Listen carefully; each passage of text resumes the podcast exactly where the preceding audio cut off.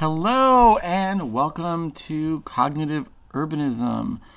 This is Justin Hollander. I'm a professor at Tufts University in the Department of Urban Environmental Policy and Planning and the host of the podcast. I um, just want to get to start off by giving a thanks to Planning Magazine, and that's the professional publication for the American Planning Association and um, they did a nice little feature on this podcast in their October issue. So um, thanks for doing that, and um, we're really happy to happy to get uh, extra attention about what's going on in this podcast. The title the title of the article is uh, "Insights in 15 Minutes or Less." Um, so yeah, here here we go. 15 minutes uh, to, today. Uh, the the theme uh, is really around uh, question questions and themes. Uh, we're looking at the internet. Um, so, what does the internet have to do with cities? This is um, not a natural fit. Like, why, why would I want to focus on on um, on the internet as, as as the theme for today? Well, it's because what happens online actually relates very closely to what happens in the real world. So let's go back in time to 1997. Uh, so at that time, William Mitchell, who was an architecture professor at the Massachusetts Institute of Technology (MIT), and you know, leading a leading thinker at the time. He's since passed away, but at the time he was a leading thinker around the intersection between architecture, design, and technology. So he writes this book called City of Bits, and it really really shakes things up. It really shakes things up. This is, um, if you think back to what we're talking about, in 1997. I mean, so this is really the the World Wide Web is really just getting born. Um, Netscape Navigator, if you remember, you know the first generation of of web browsers emerge. So Mitchell, though, was very um, you know on the cutting edge, being at MIT, having access to some early, early technologies, and he had spent actually quite a long time uh, online on the internet uh, be- before this period, but not in the the World Wide Web, the um, web interface world. It was in the in the text based world. So so what he was writing about there, and I don't want to do like a whole you know summary of the book, but but but you know, concisely, what, what, what he was doing was, was talking about how the current world we live in has a lot of problems. But this internet world, we can create, us architects and urban planners, we can create a better world online. We can shape the vir- this virtual space to be some sort of a utopia. So I, I talk about William Mitchell and City of Bits today because it's really extraordinary how bold and optimistic he was.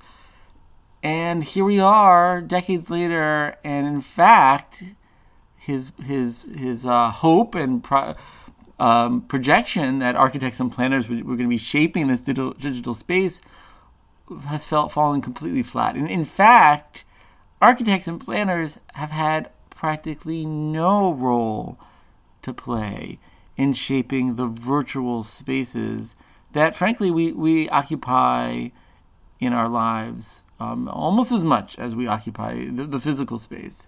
The, the, the, fact that we, we spend so much time on, on social media and YouTube and, and web browsing, uh, it really it's really time that our minds are really not in the space that we're at. I don't know if you have ever gone to like a kid's karate practice or a baseball game, going going to do a, a pickup at a gymnastics meet.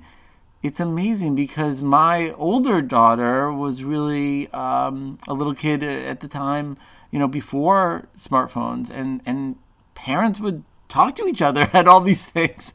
Um, maybe some people would bring a newspaper or a book, but today virtually everybody is is uh, uh, glued to their their smartphone and, and, and, occupying space on the internet. Um, And so what what I'm trying to get at is that we do spend a lot of time in this virtual world, the virtual worlds um, of of the internet, and architects and planners have not had any role, any substantial role at all in, in shaping what that space is like. And some of you might be listening to it and thinking, well, but that's that's different kind of space. But in fact, it is many ways similar. So so we think about like uh, imagine like a public park near where you live. So you so you walk over there. Maybe there's a bench, maybe there's some trees, maybe a playground equipment for children. It's a public space for you to interact with other people in, and there are some rules. Usually, those rules are posted. Maybe no smoking, maybe no dogs, whatever it might be. And the form of that space, the selection of which trees uh, were planted, the architectural elements, these were all designed. Our landscape architects, architects, planners, urban designers, you know, people who specialize in park design. I mean, like, there's thousands year old tradition that has been brought to bear to help create the boundaries, the metes and bounds, if you will, the outlines of that space. And and what's really extraordinary is that the public spaces that we spend on online have no such no such boundaries or at least if they have boundaries they were created by computer scientists or engineers or, or business people who are involved in running these, these businesses. So so this tradition that we have in these kind of built environment planning and design fields that go that like I said go back thousands of years that that kind of draw on the, the best efforts that draw on science and neuroscience and psychology that, that, that draw on inspiration from from art and philosophy none of it none of it comes to bear when you go on to whether it's a, a chat room on reddit or onto facebook and interact with your friends or onto Snapchat and share messages. The, the kind of ways that we are interacting in this virtual space does not have any benefit of, of, of the planning and architecture and design fields. And even though it's not three dimensional in the way that we think about, uh, say, that park I, I gave the example of, in fact, what's really amazing is that it's even more multidimensional. It's more than just three dimensions. So the ways that we interact with each other online, the ways that in in these social media forums or spaces that people connect with each other, liking and and in Twitter retweeting and following, it's it's actually much more spatial in many ways than, than the real world, and then than the just simple, just three dimensions of the real world. So, so, so if you think about all the ways that that people connect with each other, and and the extraordinary, extraordinary degree to which we can interact.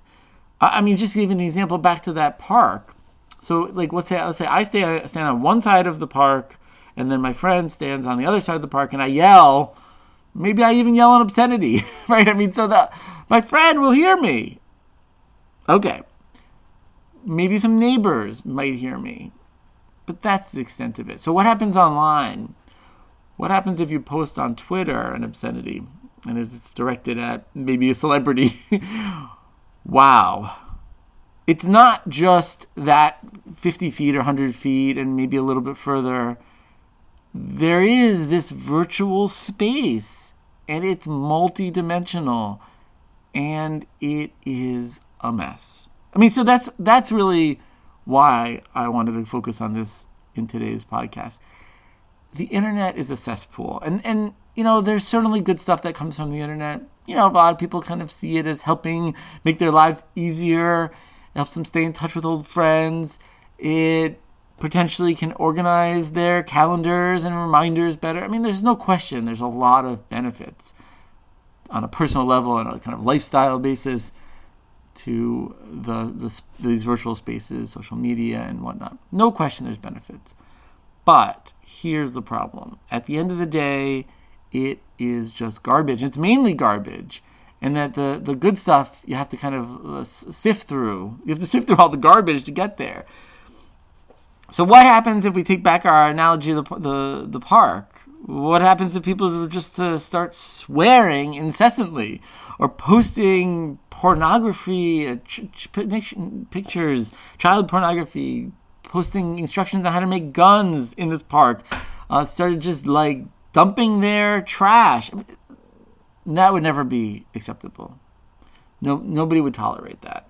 I mean, in general, people don't tolerate that here, especially in this country and other places. There might be more lax rules, but, but you know, in the United States of America, we protect our public spaces, and we have the resources to make them safe, make them comfortable, and limit the effect of one person's noxious activities on another. So, but we don't do that online.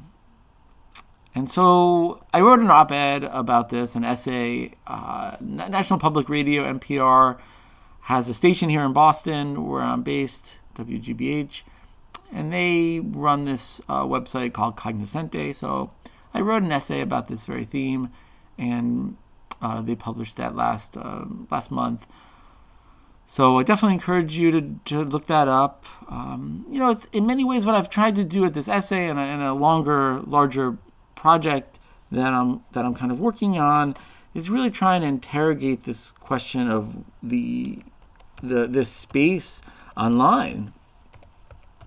What role might if if you come back to Bill Mitchell and you come back to his vision, what what role might architects and planners and designers play in in, in taming this this this wild west to to potentially bring some order to the chaos. And so that I will leave you with, and um, I definitely encourage you to uh, read my essay. Um, if you go to my website, you should be able to find it. If you just uh, type in my paper, uh, my um, uh, my last name, and um, digital space, um, you'll be able to find that that op-ed. Um, and I look forward to continuing to hear comments. I really appreciate all the, the emails and um, feedback on, on the podcast. And uh, I hope you have a great day. Bye bye.